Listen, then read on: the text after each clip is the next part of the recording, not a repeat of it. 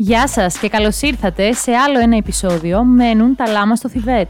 Είναι το podcast του Γιώργου, της Λίνας και της Μαριαλένας και κάθε εβδομάδα συζητάμε ένα θέμα που μας ενδιαφέρει. Θα μας ακούσετε να συζητάμε πραγματικά για το οτιδήποτε. Αν σας αρέσει η παρέα μας, ακολουθήστε μας σε Spotify, Google και Apple Podcasts, αλλά και στο YouTube. Μπορείτε να μας βρείτε και στα social media, πληκτρολογώντας «Λάμα κάτω παύλα Θιβέτ» σε Instagram και Facebook. Happy llama, sad llama, mentally disturbed llama, super llama, drama llama, big fat mama llama, llama, llama, llama. Who is this big llama? Starting all this drama. It's me, bitch. Να είμαστε πάλι, αγαπημένα λάμα.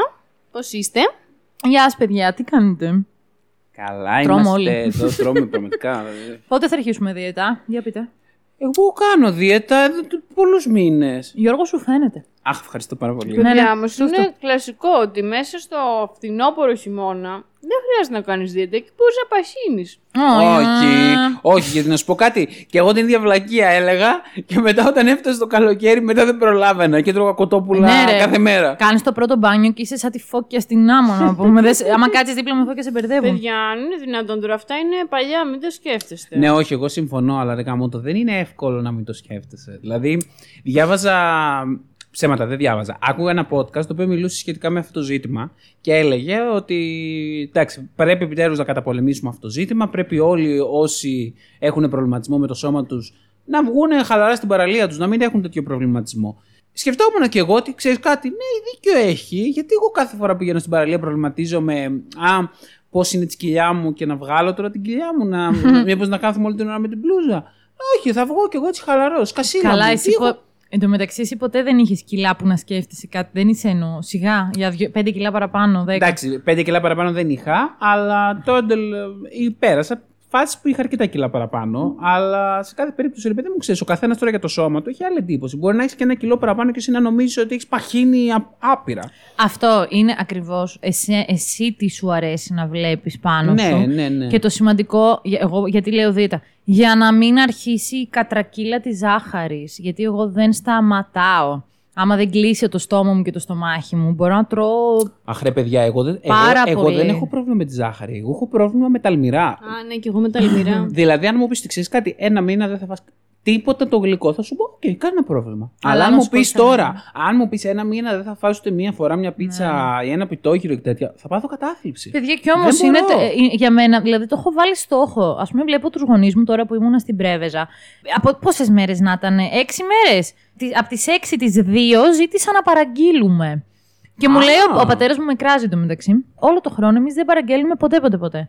Όντως η μεγάλη, δεν το συνηθίζει. Εντάξει, μωρέ, είναι και, και να λογικό. σου πω κάτι. Μια χαρά κάνουν οι άνθρωποι και η οικονομία κάνεις. Και τελικά συνήθως 9 στις 10 τρώ τη μαλακή και μετά το μετανιώνεις. Λες τι, τι έχω θέλει βραδιάτικα, ας πούμε. Κοίταξε, καλά. Καταρχάς, το το μετανιώνεις, ε, αυτό το επιχείρημα, ας το μην το συζητήσουμε, γιατί εννοείται πως το μετανιώνεις, αλλά το μετανιώνεις αφού ήδη έχεις περάσει καλά. Οπότε δεν έχει νόημα η συζήτηση αυτή. Επίσης, η μεγάλη ρεσί, πέραν το ότι προσέχουν και λίγο για την υγεία τους, έχουν και το καλό, το ότι έχουν αρκετά πιο ελεύθερο χρόνο. Μαγείρεμα. Βάζουν, μπράβο, βάζουν το μαγείρεμα λίγο στη φάση της καθημερινότητας. Τώρα, εμείς που έχουμε λίγο μια καθημερινότητα σκατούλες. Ναι, ναι. Εντάξει, μετά όταν γυρνάς κουρασμένος στο σπίτι, πολύ εύκολα θα πέσεις. Ναι στην ανάγκη του delivery και θα πεις Αχ, δεν μπορώ, είμαι πολύ κουρασμένος. Αχ, σήμερα στεναχωρήθηκα πάρα πολύ στη δουλειά. Αχ, φέρε μου απειτόγυρο, ξέρω εγώ. Εντάξει, εγώ έχω βελτιώσει πολύ τη διατροφή μου. Όταν ήμουν φοιτήτρια ήταν τα χειρότερα. Η αλήθεια είναι ότι νομίζω ότι το φοιτητικό είναι το χειρότερο στο κομμάτι. Σαν το φοιτητικό δεν έχει, όντως. Παιδιά, θυμάμαι Τώρα με αφορμή που ξεκινάνε και φοιτητές, δηλαδή τις σχολές τους. Και μπράβο, παιδιά, επιτέλους τους φοιτητές που θα ζήσουν πρώτο έτος φέτος, ε, μετά από δύο ναι, χρόνια. επιτέλους. Ναι, και επίσης να, πούμε, να πούμε και ένα μπράβο στο ότι πρώτη φορά το Υπουργείο Παιδείας ανακοίνωσε αποτελέσματα μέσα στον Ιούλιο. Ξέρανε από τέλος Ιουλίου σε ποια σχολεία έχουν περάσει τα παιδιά. Γι' αυτό δεν βρίσκω εγώ σπίτια. Γι' αυτό οι μεσίτε δεν κάνουν διακοπές, θα πω εγώ. Νομίζω ότι οι μεσίτε δεν πέρασαν καθόλου καλά με αυτό το περιστατικό. Παιδιά, πάντως ναι, θυμάμαι τι ωραία χρόνια και δεν έπαιρνα κιλό. Να, να κάνουμε κάτι παραγγελίες 4 η ώρα το βράδυ, ξέρεις που αράζαμε σπίτι. Oh. Και να παραγγέλνουμε από το ένα μαγαζί που ήταν ανοιχτό ε, 24 ώρες στην Ξάνθη, δεν υπήρχε άλλο. Και να παίρνει ο καθένας να φάει από ε, ένα σάντουιτς αλμυρό Και στα καπάκια ένα κρουασάν γεμιστό με σοκολάτα και μπισκότο όρεο. Και εμείς κάναμε κάτι τέτοια. Θυμάμαι ότι πηγαίναμε σε συγκεκριμένα μαγαζιά 4-5 η ώρα το βράδυ. Παίρναμε πίτσες, κρέπες, Ναι, ρε φίλε. γλυκές αλμυρές. Εντάξει, έτσι. υπήρχαν μέρες που εγώ τρεφόμουν με μια κρέπα, ας πούμε, το μεσημέρι και. Αυτό. Αυτό. Ξεκάθαρα. Ναι. Εγώ δεν θέλω να φανώ ξενέρτους, αλλά επειδή έκανα φοιτητική ζωή στο σπίτι μου, γιατί σπούδαζα Αθήνα, Δεν τα χάρηκε στα δεν τα χάρηκα βρώμικα. αυτά, ρε παιδιά. Ναι, ναι, εσύ ομολογώ. δεν μετράς. Γι' αυτό αλλά τα εντάξει. θες τώρα εσύ ίσως Γιώργο πιο πολύ. Κοίταξε, ήμουν σε ένα σπίτι, σε αντίθεση με αυτά που λέτε εσείς, το οποίο περνάμε αρκετά συχνά delivery. Αν όχι κάθε εβδομάδα, μέσα στις δύο εβδομάδες σίγουρα μία φορά. Ναι. Είτε πίτσα είτε σουβλάκι. Και με φίλους μου ήμουνα σε γομαρό παρέα. Πηγαίναμε αρκετά. ναι, ναι. Ήμουν α, σε μια παρέα που πηγαίναμε αρκετά συχνά να φάμε έξω. Είτε σουβλάκια, είτε πίτσες ή διάφορες βλακίες. Δεν τα πήρα έτσι τυχαία τα κάλλη μου. Και οπότε το κάλυπτα λίγο. το κάλυπτα λίγο αυτήν την ανάγκη. Αλλά εντάξει, η αλήθεια είναι ότι τέτοιες κρεπάλες τύπου σαν αυτέ που αναφέρετε 4 η ώρα παραγγέλνουμε, ε, δεν τις έχω κάνει ποτέ στη ζωή. Ακόμα και όταν έγινα φοιτητή στη Θεσσαλονίκη που είχα και δικό μου σπίτι, τύχανε να γυρνάω 4-5 ώρα σπίτι είτε από ξενύχτια είτε από D&D που παίζαμε με τα μεσονύχτια και να πηγαίνω να παίρνω γάλα γιατί σκεφτόμουν ότι την επόμενη μέρα έχω γυμναστήριο και πρέπει να φάω το πρωί δημητριακά. Πέρασα μια φάση... Γι' αυτό έχεις προοδεύσει, παιδί μου. Έχεις πρόγραμμα. Ναι, ναι. Εγώ πέρασα τα πρώτα δύο χρόνια της φοιτητικής ζωής εδώ πέρα fit. Γιατί αφού ήμουν τελείως ξεφit στην Αθήνα, τα δύο πρώτα χρόνια ήμουν τέρμα fit. Πήγαινα γυμναστήριο μέρα παραμέρα, πρόσεχα τι έτρωχα, μια τέτοια Ναι. κατάσταση δηλαδή. Μετά ξεκίνησε πάλι η κατρακύλα γιατί ξεκίνησαν οι δουλειές. Ναι. Πάμε όμως να μιλήσουμε για αυτό το πρώτο έτος. Αχ, παιδιά, τι ωραία, τι ανέμελα, έτσι. Και τρομακτικό πολύ, ε. Ναι, για, Α, μένα, πα- για μένα ήταν Ναι. κυρίως τρομακτικό. Κυρίως τρομακτικό, ε. Το οποίο, Για- ξε- το για οποίο πείτε. ξεκινάει με την μπάσπ να σε πηγαίνει να γραφτείς. Ναι, Λοιπόν, γενικά όσοι δεν το έχετε κάνει ακόμα, νομίζω ότι οι εγγραφές έχουν ξεκινήσει έτσι. Τώρα πού στην Πάσπ. Όχι καλέ. Κοίταξε, συγκεκριμένα στην μπάσπ νομίζω ότι έχουν ξεκινήσει τα κόλληβα. Στην Πάσπα όλη τη χρονιά ίσως να γράφεσαι, δεν έχουν. Δεν έχουν όριο νομίζω. Ναι, δεν έχουν, ισχύει. Παίζει να έχουν ξεκινήσει, ναι, γιατί τα αποτελέσματα έχουν βγει καιρό, οπότε ναι, λογικά τώρα γράφονται τα παιδιά. Ε, Ναι, να ξέρετε, να είστε προετοιμασμένοι ότι πρώτα θα, σα- θα έρθει να σας συναντήσει κάποιο άτομο από κάποια μ, Συνέταιξη. Παράταξη. παράταξη, ναι. Ε, και να σας πει ότι θα σας βοηθήσει να γραφτείτε, να συμπληρώσετε χαρτιά, κάτι που μπορεί επίσης να σας συμβουλεύσει και η γραμματεία. Καλά, αυτό παράδεκτο. Εμένα δηλαδή μου είχαν πει ότι Α, θα σε βοηθήσουν και τα παιδιά έξω. Χαίστηκε η γραμματεία να κάθεται να σε βοηθάει. Ρε, Όπως σε τα εμάς- φανεί στα μετέπειτα σε χρόνια. εμάς δεν το κάνανε αυτό. Δηλαδή, όταν μου το είπε η Λίνα ότι τους κάνανε εκείνους τέτοια υπόδειξη, μου έκανε μεγάλη εντύπωση. Εμάς μας μάζεψαν μία μέρα σε μια μεγάλη αίθουσα όλο το έτος, μας δώσανε χαρτιά, μας γράψανε και φύγαμε. Βέβαια, ακριβώς επειδή δεν ήθελε και το κόμμα να χάσει, ρε παιδί μου, και την πελατεία του, κυκλοφορούσαν απ' έξω τα κοράκια α- από όλα τα κόμματα να σε πιάσουν. Να σου πούν τη γνώμη τους, Ναι, ναι. να σε πάνε για καφέ, να σε πάνε για μπύρες, να σε πάνε whatever. Recruiting, εμένα μου θύμιζε την πρώτη μέρα στο Harry Potter, μόνο που αντί για καπέλο σε διαλέγαν αυτοί και ό,τι μπορούσες έκανες. Δεν νομίζω ότι είναι πολύ επιλεκτική. Σου χα... Βασικά αυτή δεν είναι. Εσύ προσπαθείς να είσαι και ανάλογα και την οικογενειακή σου έτσι, μ, κλίση προσανατολισμό. ε, και τις σε συμβουλεύσανε. Πας και εσύ όπου εκτός από μένα το χάπατο που δεν κατάλαβα ποτέ ότι.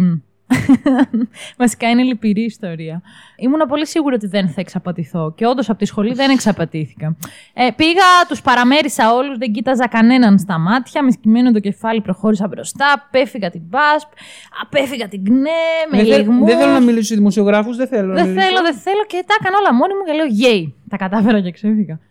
Έλα όμως που είχα ένα γνωστό στην Ξάνθη, ο οποίος ήταν στην Πάσχη και εγώ δεν το ήξερα. Και επειδή ήταν η πρώτη μου επαφή στην πόλη, αυτός άρχισε να με βγάζει για καφέ και να μου γνωρίζει Ω, φίλους. Έπεσε στην κλασική παγίδα Έπεσα της στη Πάσχας. σφικοφολιά. και παιδιά, εγώ για καμιά εβδομάδα, γιατί είμαι και εγώ χάπα, το, το ξαναλέω.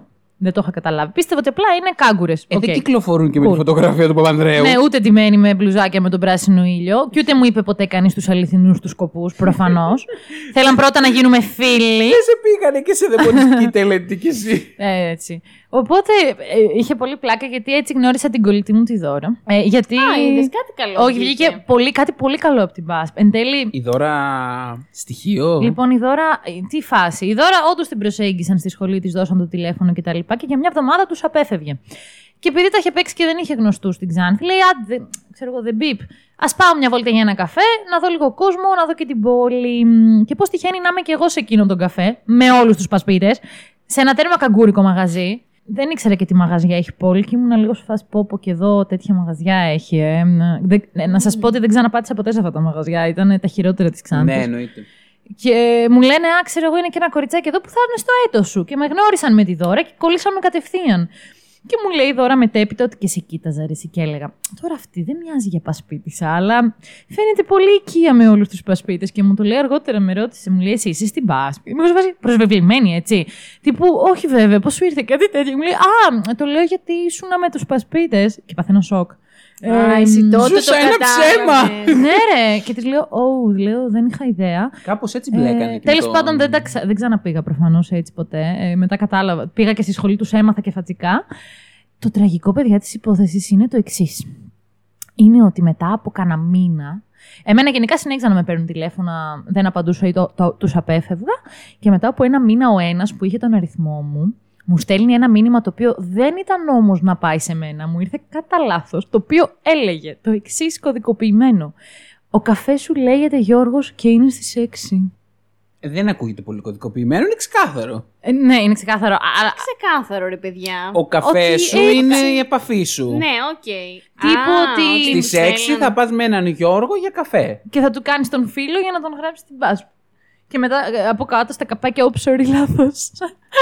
Α. Έπρεπε να το απαντήσεις κιόλας. Ε, εμένα τον καφέ μου τον λέει Δημήτρη. For shame έπρεπε να απαντήσω. Παιδιά, εμάς δεν λειτουργούσαν For έτσι. shame. Αυτό το άτομο που σε γνώριζε εξ αρχής στη σχολή Ναι, και ε, σε α- βοηθούσε. αυτό αυτό σε συνέχιζε. έπαιρνε Το τηλέφωνα. Endeavor. Ναι, αυτό σε έπαιρνε τηλέφωνα και αυτό το άτομο σε έβγαζε για καφέ.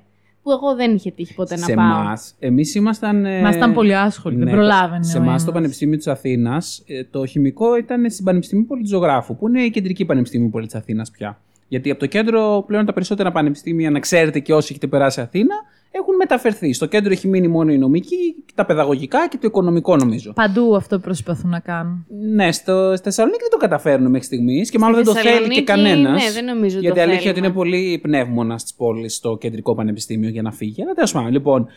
Οπότε στη ζωγράφο που είναι η Πανεπιστημιούπολη, εντάξει, η ζωγράφο, παιδιά, είναι μια άθλια περιοχή της Αθήνας. Από την άποψη ότι είναι απίστευτα πυκνοκατοικημένη. Έχει δεχτεί και όλο τον κόσμο των ανθρώπων που σπουδάζουν στην Πανεπιστημιούπολη και είναι ένα πήξιμο. Δύσκολο. ναι. Έχει κάτι σημεία που είναι ωραία, π.χ. ψηλά, έχει κάτι ωραίες πολυκατοικίες που έχουν θέα κτλ. Αλλά γενικά είναι μια πυγμένη πόλη.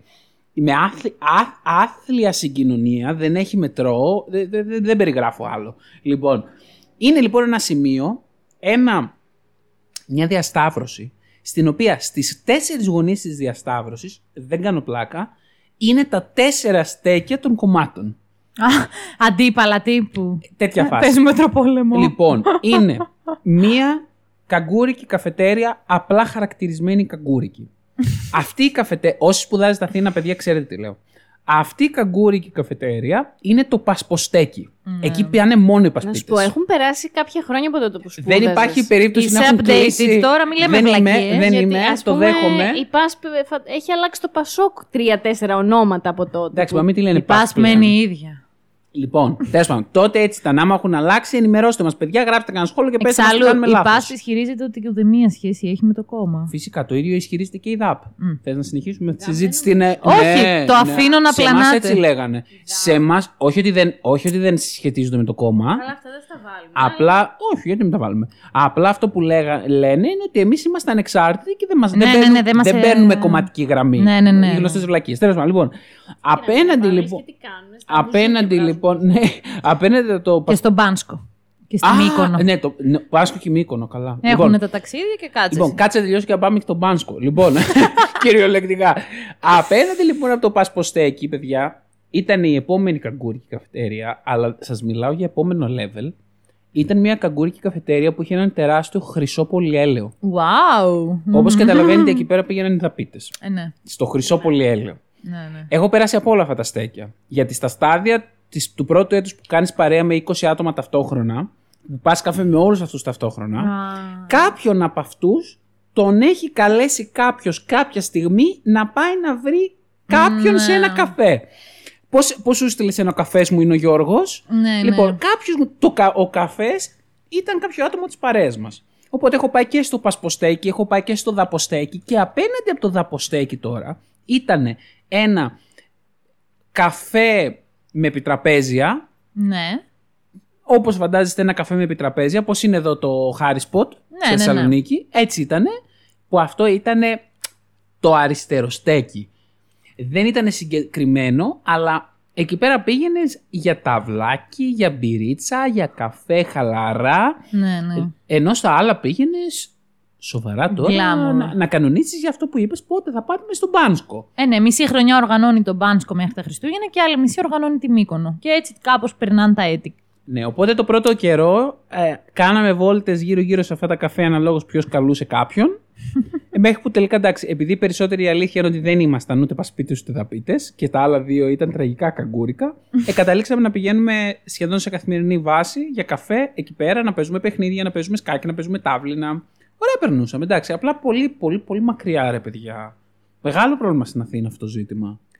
Ε, οπότε να υποθέσω εσείς είστε κατά να, να μην μπουν τα νέα παιδιά τώρα στο πρώτο έτος που... Να μην μπουν σε κανένα έτος. Ο- να μην μπουν εννοώ στο, σε κάποιο κόμμα, κάποια Ναι, να μην- παράταξη. Να μην, μπουν σε κανένα έτος. Ποτέ. Ε, κοίταξε, εμείς στην αρχιτεκτονική, πέρα του ότι έρχονταν ε, οι παρατάξεις, ε, δεν λειτουργούσαμε με... Υπήρχε Γενική Συνέλευση Αρχιτεκτονικής. Α- Απαγορεύονταν Ναι, όχι, μα- οι παρατάξεις. Τι εννοείς; Δεν Περίμενε. Όπα, είχαμε όπα, στις όπα. συνελεύσεις της αρχιτεκτονικής Τι λες, ρε. παρατάξεις. Πώς είναι δυνατόν; Είναι Μα- δυνατόν. What? Το απαγορεύαμε. Ε, υπήρχε μόνο η ΚΝΕ που δεν μπορούσαμε να αντιμετωπίσουμε. Στις γενικές συνελεύσεις υπήρχαν κανονικά όλου του Πολυτεχνείου. Την Κνέτη την ξέχασα να τη σχολιάσω πριν, η οποία εννοείται πως δεν σε πήγαινε για καφέ, γιατί δεν πρέπει να πηγαίνεις για Ε, καφέ, αλλά ήταν πάντα αυτή που ερχόταν με την εφημερίδα που θέλει να σου μιλήσει για λιγάκι. Και το λιγάκι γινόταν μισή ώρα. Ε, καταρχάς λέγεται επανσπουδαστική. Ακόμα έτσι δεν λέγεται. Ε, μάλλον. Ναι, ναι. Ναι, Γενικά- Πούκουσου, whatever. Πούκου- Ναι, Ναι. ήταν ε, μ, δύσκολη αυτή της πανσπουδαστική. Ισχύει. Είχε Ναι. ένα challenge εκεί να του αντιμετωπίσεις. Γιατί ξαφνικά έρχονταν δίπλα σου, σου λέγανε Εσύ μπορεί να καθόσουν ανέμελος στο διάλειμμα μέσα στο αμφιθέατρο. και σου λέγανε Ναι, μπορεί να σε απασχολήσω για λίγο. Και ε, έλεγες ντρεπόσουν εσύ, και εσύ, έλεγες τι ναι. γάμισα τώρα. Και ξεκινούσαν και σου, παιδιά, σου κάναν μία full τεράστια ανάλυση Ναι. για κάτι πολιτικά στη Μέση Ανατολή. Ναι, ναι. Που Χωρίς εσύ είσαι πλάκα. πάντα. πάντα ε, οι περισσότεροι είμαστε φούλα διάβαστοι σε αυτά. Δηλαδή τους κοιτάς λίγο. Καλέ, και να α, θες να τους παρακολουθείς, κάποια στιγμή τους χάνεις. Ναι, λες, οκ. Και στο τέλος έχει και ερώτημα. Εσύ τι έχεις να πεις για όλα αυτά; Αυτό Σου λένε. είναι το χειρότερο. Εκεί τι να πεις; Παιδιά, ξέρετε πώς Το έλυσα χειρότερο. εγώ το πρόβλημα που λέγεται πανσπουδαστική. Νομίζω όπως το έλυσα και εγώ. για Γράφτηκες. Όχι. Ε, όταν, Και είχα, ησύχαζες. όταν είχα φτάσει στα τελευταία έτη και είχα ξεψαρώσει πια και υπήρχαν φάσεις που πήγαινα μέχρι και σε κάποια μαθήματα τελείως μόνος μου. Δηλαδή, γιατί τα χρωστούσα και πήγαινα και τα παρακολουθούσα μόνος μου. Ναι. Χωρίς παρέ, χωρίς τίποτα. Είχαμε περάσει αυτή τη φάση πλέον. Ε, με το που τους έβλεπα να μπαίνουν στο αμφιθέατρο, έπιανα το κινητό μου και μόλις τον έβλεπα να πλησιάζει, ε, σήκωνα και έκανα πως μιλάω. Ναι. Και καμιά φορά έλεγα κιόλας, και καμιά φορά έλεγα στη φάση ότι Αχ, συγγνώμη, συγγνώμη, κάποιος με παίρνει. Και το σήκωνα, δεν, δεν έδινα περιθώριο, απλά έβγαινα. έτσι, ε- έτσι έλυσα το πρόβλημά μου. Και να χτυπούσε, λέει, εκείνη την ώρα το τηλέφωνο Αυτό του Γιώργου. φαντάστηκα κι εγώ. Ε, για πείτε τίποτα άλλο για πρώτο έτος. Κάτι που θα μπορούσε να φανεί χρήσιμο σε κάποιον νέο φοιτητή. Do's and don'ts, ε. Μμ. Σπίτια, ας πούμε. Ε, Οκ, Είναι λοιπόν. εδώ σας δίνω το πάσο εσά. Κοίτα, αυτό να σου πω την αλήθεια. Είναι ανάλογα την πόλη, βέβαια. Είναι ανάλογα την πόλη, μπράβο. Ε, και ανάλογα τα θέλω του κάθε ανθρώπου. Για μένα, ας πούμε, στα πολύ top μου ήταν να είμαι πάντα στο κέντρο. Δηλαδή, όσο πιο κοντά γίνεται στα μαγαζιά ε, που βγαίνω και εκεί που είναι ο κόσμος και το τζέρτζελο. Γι' αυτό, γι' αυτό πάντα στη ζωή μου μέχρι και τώρα, που πλέον, με- τώρα που οδεύω προς τα 30, άρχισα να οριμάζω και κάτι μέσα, ναι. Ε, πάντα, πάντα επέλεγα να είμαι τα σπίτια μου πάρα πολύ κεντρικά. Ε, επίσης, εγώ σπούδασα Ξάνθη που εντάξει είναι γαμάτη πόλη για φοιτητές. Πολύ ωραία περάσαμε, παιδιά. Μμμ, τυχεροί ήσασταν. Ε, Μμμ. κοίτα, εγώ έκανα φοιτητική ζωή στη Θεσσαλονίκη. Μμ. Θεωρώ είναι η βασίλισσα φοιτητούπολη. Είναι το φέρει τον τίτλο. αυτό. Αλλά τα σπίτια είναι ένας αγώνας ανελαίτος. Ε, Ναι. πρέπει να είσαι ο survivor για να επιβιώσεις εδώ πέρα σε αυτήν την πόλη. Ε, τα σπίτια είναι άθλια, στο κέντρο είναι πολύ μικρά και πολύ ακριβά. Δεν έμενα στο κέντρο, Ναι. αλλά έμεναν κάποιοι πολύ καλοί μου φίλοι και ήμουνα μπαστακωμένη εκεί μέσα όλη την ώρα, οπότε περνούσαμε φανταστικά όλοι μαζί. Αυτό, έτσι. Γενικά αυτό έχει πλάκα νομίζω, το ότι είσαι συνεχώς σε σπίτι κάποιου φίλου σου, Ναι, κοιμάσαι σε άλλων σπίτια.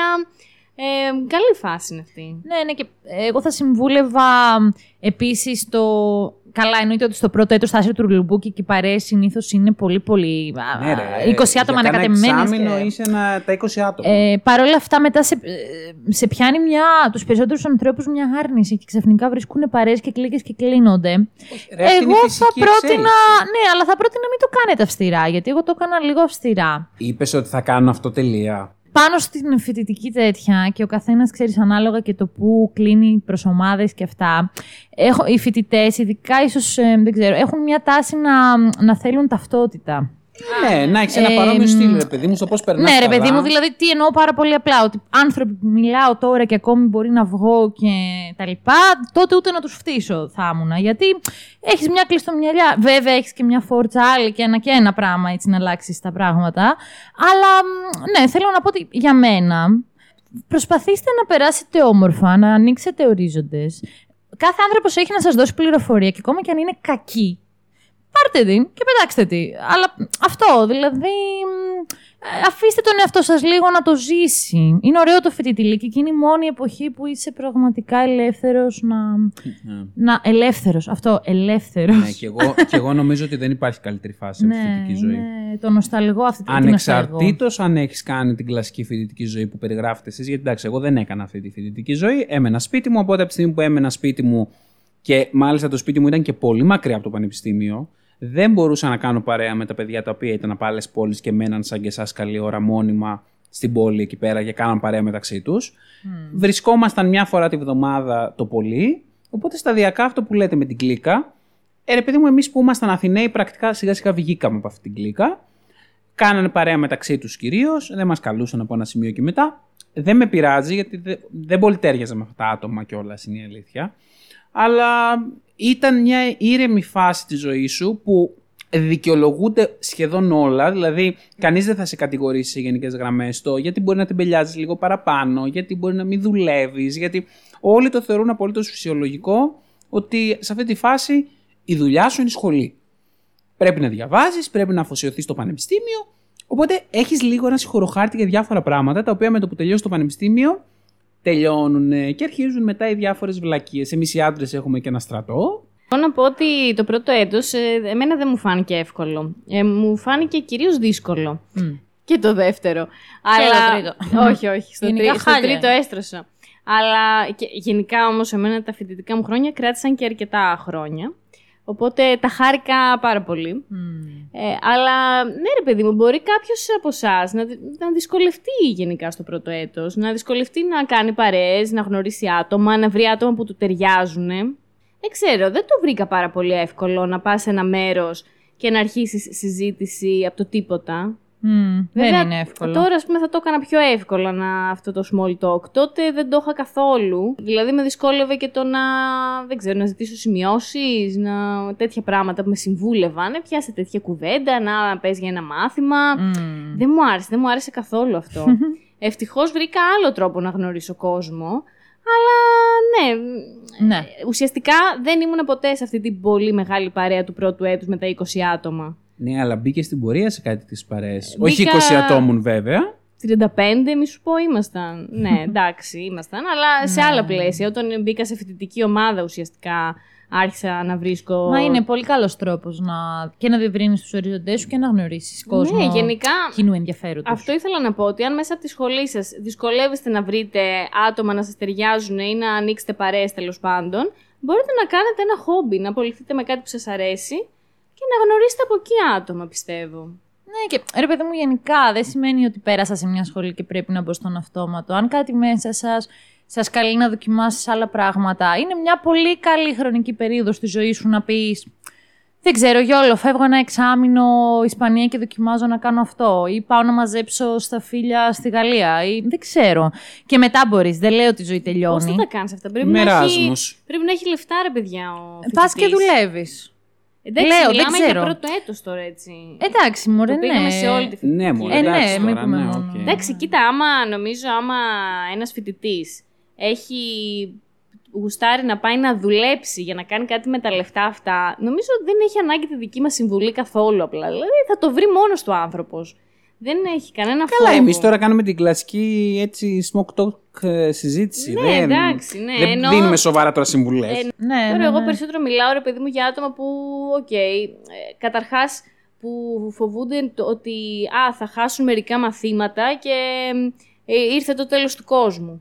Ναι, ας πούμε, δεν μπορούσα να διανοηθώ τότε ότι δεν θα. Δηλαδή, παιδιά, απίστευτο έτσι. Ρε, πραγματικά, νιώθεις ότι, α, ότι πρέπει να είσαι υπεύθυνος, ότι αυτά τα χρόνια είναι για να κάνεις αυτό το πράγμα συγκεκριμένα, να πηγαίνεις στα μαθήματά σου, Καλά, να τώρα διαβάζεις, να καταλα... κάνεις... καταλαβαίνετε ότι αυτό που λέτε δεν ισχύει σε μεγάλο βαθμό. Δηλαδή, θα έλεγα σε ένα ποσοστό της τάξης του 40%. Κοίτα, εγώ δεν το έκανα. είναι της χαλάρωσης περισσότερο. Αυτό δεν σημαίνει ότι δεν με άγχωνε. Και κάποιοι που αφήνουν τα χρόνια να περνάνε, δεν σημαίνει ότι δεν τους αγχώνει. Τους αγχώνει. Κοίτα, Δεν σημαίνει ότι δεν λένε ψέματα Η στου γονεί τους. αλήθεια είναι ότι οι περισσότεροι που το κάνουν αυτό είναι παιδιά τα οποία είναι από την πόλη τους. Δηλαδή, σε εμάς αυτοί που το κάνουν αυτό κυρίως ήταν Αθηναίοι.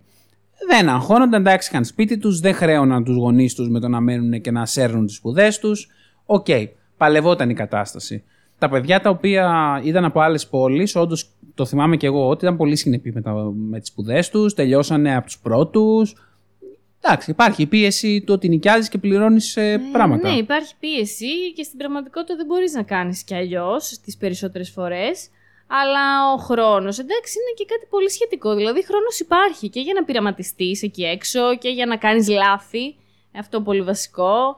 ε, Και για να μην είσαι σωστός, ρε παιδί μου, σε κάτι. Ναι, Οκ. ναι, ναι. Δεν κα- έγινε κάτι. Και μην το καμιά βλέπετε τόσο φορά φοβερό. το να κάτσεις ένα έτος παραπάνω, αν είναι αυτό το έτος να χρησιμοποιηθεί σε κάτι εποικοδομητικό, είτε για τον εαυτό σου, είτε και ακόμα και για επαγγελματικούς λόγους μελλοντικά, ε, εγώ θεωρώ πρέπει να το κάνεις. Δηλαδή, εγώ το μετάνιωσα που δεν πήγα να κάνω μια πρακτική που μου προσφερόταν γιατί σκέφτηκα ότι «Α, και τι, θα χάσω ένα εξάμεινο». Να. Ε, σιγά και τώρα σκέφτομαι ότι πραγματικά έχω χάσει τόσα εξάμεινα στη ζωή μου μετά από το πανεπιστήμιο χωρίς να κερδίσω τίποτα, απλά γιατί έσερνα το Καταστάσεις. διδακτορικό ή έσερνα τη δουλειά ή δεν ξέρω και εγώ τι. Σιγά τι θα πάθαινα να δουλέψω και ένα εξάμεινο και να μείνει σχολή ένα εξάμεινο πίσω. Απλά σκέφτεσαι τι θα πούν οι γονείς, ε, ότι πρέπει να τελειώνω. Έχεις ακόμα και την οτροπία του σχολείου; Που το σχολείο έχει μια Αυτό- σειρά συγκεκριμένη, αυτό πρώτη πιστεύω, ηλικίου, ναι. δευτέρα ηλικίου. Μετά πας τρίτη ηλικίου.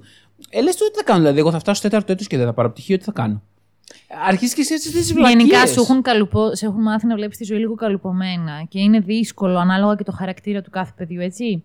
Είναι δύσκολο κάποιες φορές να τα σπάσεις αυτά τα, τα όρια. κατεστημένα. ναι. Είναι παιδιά, υπήρχαν παιδιά εννοείται, ε, οι οποίοι δεν είχαν κανένα θέμα, δεν είχαν άγχη, το ζούσαν και τους είχες και ένα respect, αλλά είναι και άλλα παιδιά που έχουν μια ευθυνοφοβία. Παρ' όλα αυτά είναι σημαντικό να τα χαίρεσαι τα πράγματα. Δηλαδή, σε όποια σχολή και αν περνάς, γενικά παίρνα αρχικά σε κάποια που σου αρέσει, καλό είναι. Πα- Πάτε κάπου ρε παιδί μου που να το σκέφτεστε και να λέτε άντε ωραία θα είναι και όταν διαβάζετε να σκέφτεστε μαθαίνω πράγματα. Μην το βλέπετε Ναι, ότι πρέπει ναι. να γράψω βαθμούς, γιατί πραγματικά αυτά τα πρέπει είναι ηλίθια. Σε όλη σου τη ζωή θα καλεστείς να δουλεύεις. Αχ, Μαριαλένα μου το Άμα το ξέρεις πάρεις πάντως. δηλαδή με πρέπει, Ναι. η ζωή γίνεται ένα πρέπει. Δεν, δεν Εγώ έχει- θα πω- Είναι ένα πρέπει η ζωή. Τι Ναι, να ρε λέμε παιδί τώρα. μου, εντάξει. Εγώ θα πω ότι καλύτερα να σύρετε τη σχολή αν δεν έχετε κουράγιο να διαβάσετε τόσο πολύ για κάποια μαθήματα με σκοπό να πάρετε έναν καλύτερο βαθμό παρά να βιαστείτε με τη λογική να τα περάσετε όλα και να πάρετε μέτριους βαθμούς, ειδικά αν έχετε σκοπό να κάνετε μεταπτυχιακά και τέτοια. Εγώ, παιδιά, το έχω σκυλομετανιώσει που δεν το έκανα π.χ. Γιατί σε επηρέασε η βαθμολογία; Ναι, με επηρέασε. Έχω χάσει πολλές υποτροφίες γιατί δεν είχα έναν βαθμό που να μου επιτρέπει. Α. Δηλαδή, αν σας ενδιαφέρει να κάνετε ακαδημαϊκό μέλλον και τέτοια, καλύτερα καθίστε κάνα χρόνο παραπάνω εκεί πέρα να περάσετε, με- να πάρετε έναν καλύτερο βαθμό πτυχίου, παρά να παλέψεις. Δεν, δεν έχει νόημα. Εν τέλει, δυστυχώς, δυστυχώς το, μ- όσα χρόνια και να κάνεις, αυτό το οποίο μένει σαν αποτέλεσμα, το οποίο βλέπουν όλοι στο επαγγελματικό και ακαδημαϊκό σου μέλλον, είναι ένας βαθμός πτυχίου, τίποτα άλλο. Δεν κοιτάνε πόσα χρόνια έκανες να τη βγάλεις στη σχολή. Εντάξει, οκ. Φαντάζομαι κάποιες εταιρείες ίσως σε ένα CV σου να κοιτάνε και να λένε ότι αυτός γιατί έκανε 10 χρόνια να βγάλει τη σχολή, ξέρω εγώ. Αλλά συνήθως κοιτάνε τους βαθμούς πτυχίου. Οπότε αυτό για ένα χρόνο δεν έγινε κάτι. Άμα αξίζεις, ήρθε το. Δηλαδή, αυτό. Τέλος πάντων. Αλλά Κατά κύριο λόγο, νομίζω ότι αξίζει να περάσεις καλά. Δηλαδή, αξίζει να κάνεις δραστηριότητες, να μπεις σε ομάδες άμα σ' αρέσουν κάποια συγκεκριμένα πράγματα. Να ανοίξουν οι ορίζοντές σου. Αυτό που λες Μαριαλένα ήταν πολύ σωστό. Το ότι να συναναστραφείς με διάφορους ανθρώπους, να Ε, ακούσεις στην διάφορες ουσία απόψεις. Αυτό είναι το σημαντικότερο νομίζω στο πανεπιστήμιο, ναι. Γιατί δεν μπορείς να το κάνεις Το οποίο το κάπου αλλού τόσο διαφοροποιεί, καλά. μπράβο, το διαφοροποιεί κυρίως το πανεπιστήμιο από τα υπόλοιπα εκπαιδευτικά ιδρύματα. Δηλαδή Ναι. και σε ένα ΙΕΚ π.χ. να πας. Οκ, πολύ καλή εκπαίδευση, μια χαρά είναι και τα ΙΕΚ, μια χαρά δουλειά βρίσκεις, πιο εύκολο από το πανεπιστήμιο. Το μόνο που ίσως υπάρχει ένας περιορισμός σε σχέση με το πανεπιστήμιο είναι ότι ε, συναναστρέφεσαι με πολύ λιγότερους ανθρώπους σε σχέση με το πανεπιστήμιο. Αυτό, τίποτα άλλο. Ναι, και εντάξει, το πανεπιστήμιο, τα ΙΕΚ είναι λίγο τεχνικά σε, μέχρι ένα σημείο. Δηλαδή, κάνουν τη δουλειά που είναι να κάνουν. Λες, Α, πάω σε ένα ΙΕΚ διτού τριτού, σπουδάζω αυτό, θα βγω αυτό. Ε, το πανεπιστήμιο, τώρα ανάλογα και το αντικείμενο, αλλά ε, έχει και μια τάση κάποια μαθήματα να ανοίγουν, λι- σου ανοίγουν λίγο το μυαλό παραπάνω, ρε παιδί μου. Δηλαδή, θα συναντήσεις ε, γνώσεις που δεν θα τις συναντούσεις μόνος σου ίσως αλλού. Εγώ δεν το μετανιώνω δηλαδή. Ε, Θεωρώ ότι έχω πάρει πάρα πολλά πράγματα. Θα μπορούσα να είχα πάρει πιο πολλά. Αλλά, οκ, πέρασα και πολύ ωραία. Οπότε, it's ok. Δεν πειράζει. Εντάξει, ε, δεν χρειάζεται και να μετανιώνουμε ή να Ε, σκεφτόμαστε. ναι, και Τι νομίζω- θα μπορούσε να έχει γίνει. Αυτό ρε φίλε, είναι καλό να τα χαρείς ε, και να είσαι μετά έτοιμος να πεις ότι οκ, τα χάρηκα τώρα, νιώθω έτοιμος να προχωρήσω σε ένα στάδιο πιο ενήλικο που φέρνει άλλες ωραίες στιγμές. Α, Ποτέ δεν είσαι αρκετά έτοιμος γι' αυτό, νομίζω. Δεν ξέρω.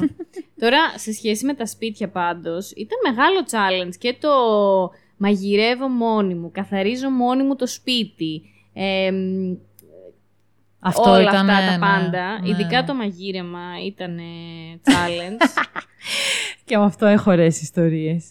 Τι με, Τα μα- βρώμικα. Το έχω πει. με μαραμένα μακαρόνια από 10 μέρες. Όχι. Τι έχεις; Έχω μία ιστορία με ένα αυγό που το έβραζα και το ξέχασα και ανατινάχτηκε σε όλη μου την κουζίνα. Πώς είναι την άχτη. Πόση ώρα έβραζε; Τόση ώρα που έβραζε δεν έγινε καλέ σφιχτό; Τι σφιχτό, παιδί μου. Ε, α, εξατμίστηκε όλο το νερό από τον πρίκι Α, ναι. Και έσ- έσπασε και το και τσόφλι. πετάχτηκε το αυγό στον αέρα και έγινε έκρηξη και είχε στη- στο ταβάνι. Α, στα το έχω δει και στα ντουλάπια. υπέροχα πλάσματα αυτό. Α, ναι. Συμβαίνει στον κόσμο, ναι. Μάλλον, ε, εντάξει, σοκ. Είχαμε, εγώ ήμουν σπίτι, είχα βάλει το αυγό, έκατα στο σαλόνι, το ξέχασα. Έρχεται η συγκάτοικός μου, καθόμαστε στο σαλόνι και ξαφνικά κάνει ένα μπαμ και μας κόβει τη χολή, Και τρέχουμε στην κουζίνα και τι να δω- όλη η κουζίνα ήταν γεμάτη αυγά. Όλη η κουζίνα γεμάτη. Από ένα αυγό έγινε η καταστροφή; Ναι. Πω, πω. Ε, εγώ, παιδιά, το χειρότερο που έχω πάθει, που είναι επίσης πολύ αειδιαστικό. Ε, όταν ήμουν στο τρίτο έτος λοιπόν και ήμουν στη θεατρική, είχαμε πρόβες πάρα μα πάρα πολλές ώρες κόντευε η παράσταση. Και δεν ήμουν συχνά στο σπίτι. Ε, αλλά εκείνη την ημέρα επιστρέφω στο σπίτι τέλος πάντων και μ, είχα ξεχάσει πολύ καιρό να βγάλω τα σκουπίδια, έπρεπε να τα βγάλω. Τα σηκώνω λοιπόν που λέτε τα σκουπίδια, μία μαύρη σακούλα από τον κάδο και από κάτω ήταν γεμάτο με μαύρα μικρά σκουλικάκια. Ιχ. Πάρα πολλά, άπειρα. Παθαίνω ένα σοκ. Καλλιέργεια. Παθαίνω ένα σοκ. Ουρλιάζω. Παίρνω τη μαμά μου τηλέφωνο, της λέω τι να κάνω; Μου λέει τώρα εγώ πώς να σε βοηθήσω; Παίρνω την ηλεκτρική σκούπα και τα σκουπίζω όσα είχαν πέσει κάτω. ηλεκτρική. Ναι, τα ρούφηξα. Ε, και έβαλα τη μεγαλύτερη, την σακούλα αυτή σε μια μεγαλύτερη για να τα πετάξω. Παιδιά, ήταν ό,τι πιο ιδιαστικό. Δεν ξέρω πώς το αντιμετώπισα. Νομίζω να ψόφισαν αυτά. Ναι. Μέσα στην ηλεκτρική. Μπα. Οι αράχνες δεν πεθαίνουν Ρε, πάντως. αυτά είναι, ήτανε νύμφες. Αυτά πρέπει μόνο από το ρούφιγμα να έλειωσαν. Μου λέει η μαμά μου στο τηλέφωνο, πρόσεξε τώρα που θα τα πετάξεις, μην κλειστείς έξω από το σπίτι, από την ταραχή σου. Είχα όντως μεγάλη Σωστή ταραχή. παρατήρηση. Κλείστηκα έξω από το σπίτι. Έλα ρε Λίνα. Αφού στο είπε. Η γρουσούζα με γρουσούζεψε. Είσαι ήξερε καλά. Δεν έχω ξανακλειστεί ποτέ έξω από το σπίτι. Ας μην- Εσύ φταίς γι' Ας αυτό. μην την ανοίξουμε αυτή τη συζήτηση. Πάμε Ψέματα, παρακάτω. Έχει- ψέματα. Έχει κλειστεί.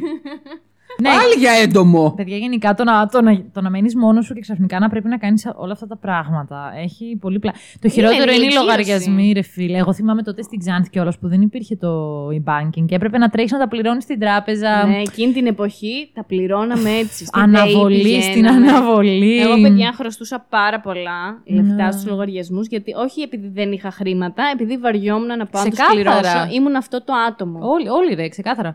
Με τη συγκάτοικό μου, η μία στην άλλη πήγαινε, εσύ στη ΔΕΙΑΘ, πήγαινε εσύ ε, στο, στη ΔΕΗ, πάω εγώ τράπεζα. Ρε παιδιά, γιατί δεν πηγαίνατε σε ένα ταχυδρομείο μόνος μαζί τους λογαριασμούς, αφού στα ταχυδρομεία αναπληρώνεις όλους τους λογαριασμούς. Γιατί τα ταχυδρομεία ήταν εύκολο, νομίζεις, είχε πάρα πολύ Όχι, αλλά πήγαινε σε μία υπηρεσία, μια και καλή, τα πλήρωνες όλα Δεν νομίζω ότι γινόταν ε. να πας και να τα πληρώσεις όλα. Εμείς, εμείς σπίτι μου, ανέκαθεν στην Αθήνα, πληρώναμε έτσι τους λογαριασμούς. Βέβαια, όταν εγώ ξεκίνησα να έχω δικό μου σπίτι, όταν ήρθα Θεσσαλονίκη, πλέον με το e-banking γίνονταν όλα. Καλά, ναι, Οπότε ναι, πραγματικά, πραγματικά δεν πλήρωσα ποτέ μου τίποτα. Και το άλλο που έχω να πω το απλό είναι ότι από τότε υπήρχαν οι πάγιες εντολές. Τι ενδόμηχη κακία είχαν οι γονείς μας να μας βάζουν να ταλαιπωριόμαστε, να πηγαίνουμε να πληρώνουμε τους λογαριασμούς ενώ μπορούσαν να τους βάλουν απλά σε μια τράπεζα να πληρώνονται αυτόματα. Λες και εμείς τους πληρώναμε, εκείνοι τους πληρώνανε. Κοίτα, εμένα όντως ε, κάποιου τους είχαν έτσι. Για να σου μάθουν, ρε. Αλλά ναι, κάποιους τους είχαν αφήσει γιατί μου λέγανε να είσαι υπεύθυνος. Ε, αυτά που ξοδεύεις να τα πληρώνεις ναι. με τους λογαριασμούς τους, να πηγαίνεις και να κάνεις αυτή τη δουλειά. Να μάθεις να διαχειρίζεις τα λεφτά. Να σου αφήσουν εκεί πέρα ένα ίντερνετ που είναι εύκολο. Πας εκεί πέρα στην τηλεφωνική σου εταιρεία, το πληρώνεις. Τώρα ε, είναι τραυματική εμπειρία να πας στη ΔΕΗ. Να σας πω την αλήθεια, εγώ χρωστούσα μέχρι και στα κοινόχρηστα που έπρεπε να πάω μέχρι το δεύτερο για να τα πληρώσω. Και αυτό σπαστικό είναι.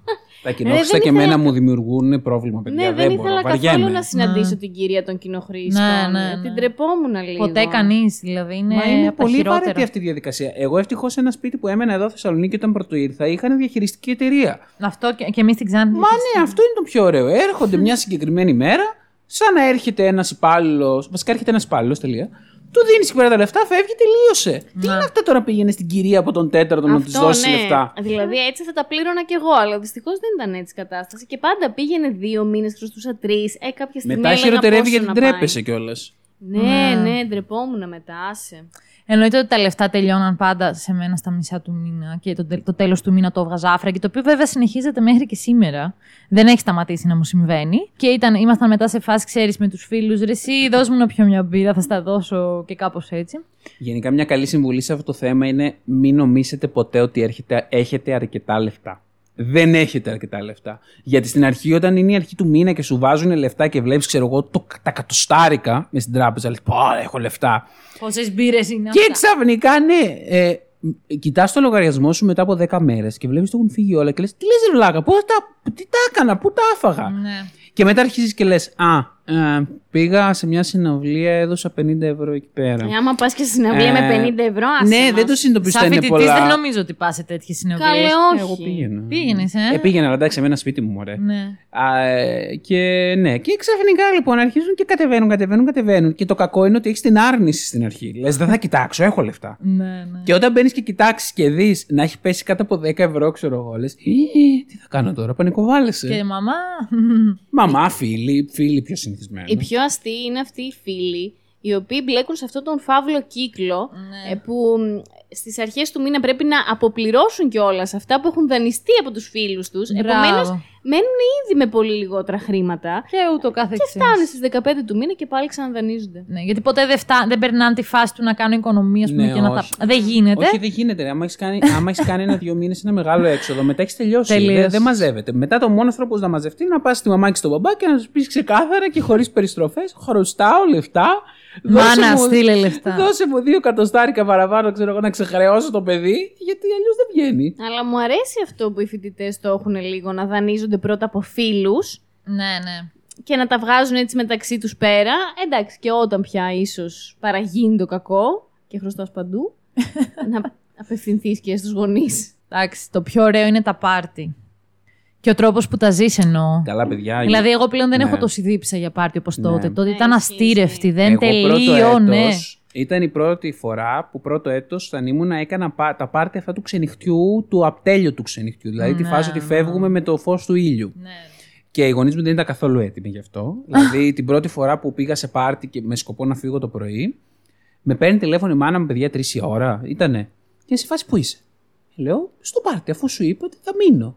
Ε, τι εννοείς θα μείνεις; Και είχαμε μια κατάσταση του τύπου. Δεν καταλαβαίνω τι μου λες. Έμεινες. Τι εννοείς θα, Φτάνει. τι εννοείς θα μείνεις; Θα μείνω και θα φύγω με το πρωινό λεωφορείο. Μιλάμε τώρα για Αθήνα το μεταξύ, ρε παιδιά, που δεν Λεωφορείο. περπατιούνται τα πράγματα. δηλαδή, ναι. δεν Α, περπα- σωστά. Παιδιά, δεν περπατιέται τίποτα. Δηλαδή, Ναι, ναι. το πάρτι, για όσους είναι Αθηναίοι και ξέρουν, ήταν στο χολαργό.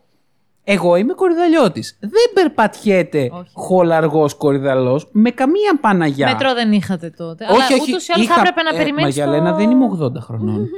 όχι, εννοώ στον Είχα- κορυδαλό. ναι, στον κορυδαλό δεν είχαμε, ρε παιδί μου. Είχα, είχαμε σε έναν σταθμό σχετικά κοντά στο σπίτι μου. Θα πήγαινα. Είχε κλείσει και το μετρό. Τέλος πάντων, πρέπει να περιμένεις το πρωινό μετρό. Είναι κλασικό στην Αθήνα. Ε, ναι. Ακριβώς. Οπότε λοιπόν είχαμε μια συζήτηση τέτοια του παραλογισμού. Νεύρα, νεύρα, σπίτι, νεύρα. Όταν τελικά πήγα το πρωί, η- μιλάμε, ήταν μια κατάσταση του τύπου. Τι- τι- μόνο που. Το παιδί παίρνει το παι- ναρκωτικά. Μπράβο! Είχαν μια αντιμετώπιση του τύπου. Το παιδί νότα παίρνει ναρκωτικά. Τον χάνουμε το Το Γιωργάκη. χάνουμε, ναι, ναι. ναι, ναι, ναι. Και εγώ σε φάση, ρε παιδιά, ξέρω εγώ.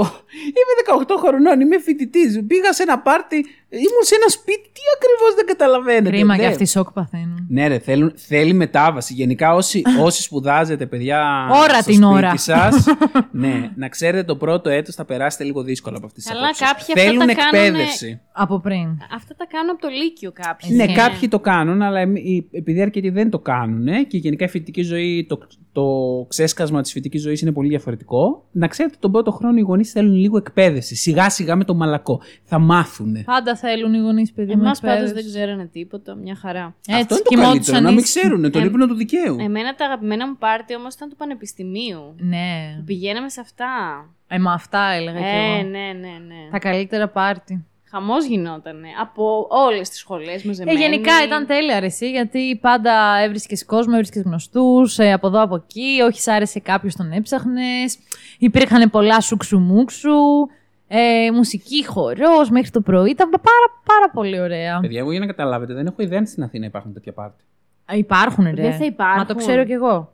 Δεν έχω Στο ιδέα. Πανεπιστήμιο; Αν που γίνονται αυτά τα πάρτι. Στο- στο- Στην Πανεπιστήμιο, πολύ ζωγράφο. Εγώ ξέρω για δηλαδή. πάρτι που γίνονται στην καλών τεχνών και στην αρχιτεκτονική, ας πούμε, που Α, αυτά. τέτοιο κόσμο. Η Αθήνα. αρχιτεκτονική είναι στην Πολυτεχνιούπολη. Εγώ δεν ήμουν εκεί πέρα. Η Πολυτεχνιούπολη είναι ε, κάμπους ε, λίγο πιο δίπλα από την Πανεπιστήμιούπολη. Αλλά σε κάθε περίπτωση, Ναι. ε, μην ξεχνάτε ότι εκεί πέρα είμαστε 600 διαφορετικά πανεπιστήμια. Ναι, Εγώ δεν- ήμουν στο Καποδιστριακό που είναι το κεντρικό της Αθήνας. Αλλά η Αθήνα έχει 6-7 πανεπιστήμια. Δεν είναι όπως η Θεσσαλονίκη που έχει ένα, η Ξάνθη που έχει ένα κτλ.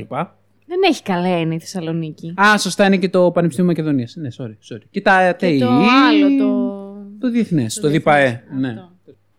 Αυτά λοιπόν πάνω κάτω. Νομίζω το καλύψαμε το θέμα. Ωραία πάντως, παιδιά, η φοιτητική ζωή να τη χαρείτε όσοι περνάτε τώρα. Ναι, ναι, ναι, ναι, ναι. Και όσοι δεν περνάτε και Όχι, γενικότερα. όσοι δεν περ- ε, ε, και όσοι έχετε περάσει ήδη, εντάξει, τα ξέρετε κάποια από αυτά. Πέστε μας τις εμπειρίες σας αν θέλετε. Όσοι περάσατε επί COVID, ε, συμμορφωθείτε σας παρακαλώ και γίνετε κανονικοί φοιτητές. Ναι, ήρθε η ώρα να περάσετε καλά. Γιατί δεν γίνεται πια αυτό το πράγμα. Και, Περάσαν μαθήματα. και Ω. επειδή επέβλεπα εξετάσεις, εσύ πίσω από την οθόνη ξέρω τι έκανες. Ξέρεις, Μη μου το αλλά- έπεσες ότι πέρασες δίκαια. Αυτά.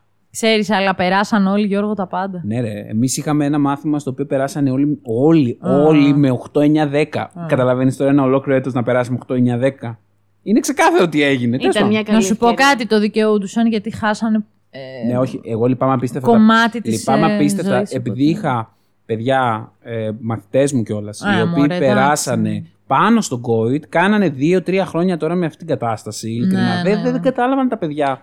Και όχι μόνο το, το φαν της υπόθεσης, δεν καταλάβανε και το κομμάτι το πραγματικό Μα το- δεν της μπορείς να σπουδής. γνωρίσεις και κόσμο μου εύκολα έτσι. Αυτό είναι Καλέ, το- ναι, δεν θέλανε να έρθουν να, στο πανεπιστήμιο να κάνουν Ναι. κανονικές σπουδές. Θέλανε να Δηλαδή μείνουν τώρα στα να μέρη. έχω, Χειρότερο. ναι, να έχω τώρα δηλαδή εγώ μαθητή μου ο οποίος ήταν, ε, είχε περάσει χημικό στην Πάτρα και να μου λέει τώρα ότι μέχρι, μέχρι να φτάσει τρίτο έτος δεν είχε μπει σε εργαστήριο. Δηλαδή Πω, σας τρελό. λέω, σας λέω ξεχάστε και το κομμάτι του, της διασκέδασης. Είναι τραγικό. Ελπίζω Κρίμα. από εδώ και πέρα να, να πιάσετε λίγο όλη τη σειρά σας. Και να ηρεμήσαμε βασικά, γιατί το έχουμε πάρει δεδομένο εμείς, αλλά. The winter is coming. Και 101 μέρες μέχρι τα Χριστούγεννα και τα γνωστά. λοιπόν, οκ. Να περάσετε όλοι καλά λοιπόν. Αυτό ήταν άλλο ένα μένουν τα λάμα στο Θιβέτ. Αχα. Σας περιμένουμε στα social media και φιλάκια! Φιλάκια! Γυρίζει ο νους καμιά φορά στα χρόνια τα φοιτητικά στη Σαλονίκη Έμπαινε ο μήνας στα μισά κι εμείς δεν είχαμε λεφτά ούτε για νίκη Σ' ένα τριάρι μια ζωή μικροχαρές, μικρό καημί με τη ρετσίνα. Άπλυτα πιάτα στη γραμμή και κάθε τρίτη Κυριακή φασίνα κι ήταν τα μάτια καθαρά κι είχε καρδιά βιασύνη. Τότε που φτιάχναμε χαρά κι αδερφοσύνη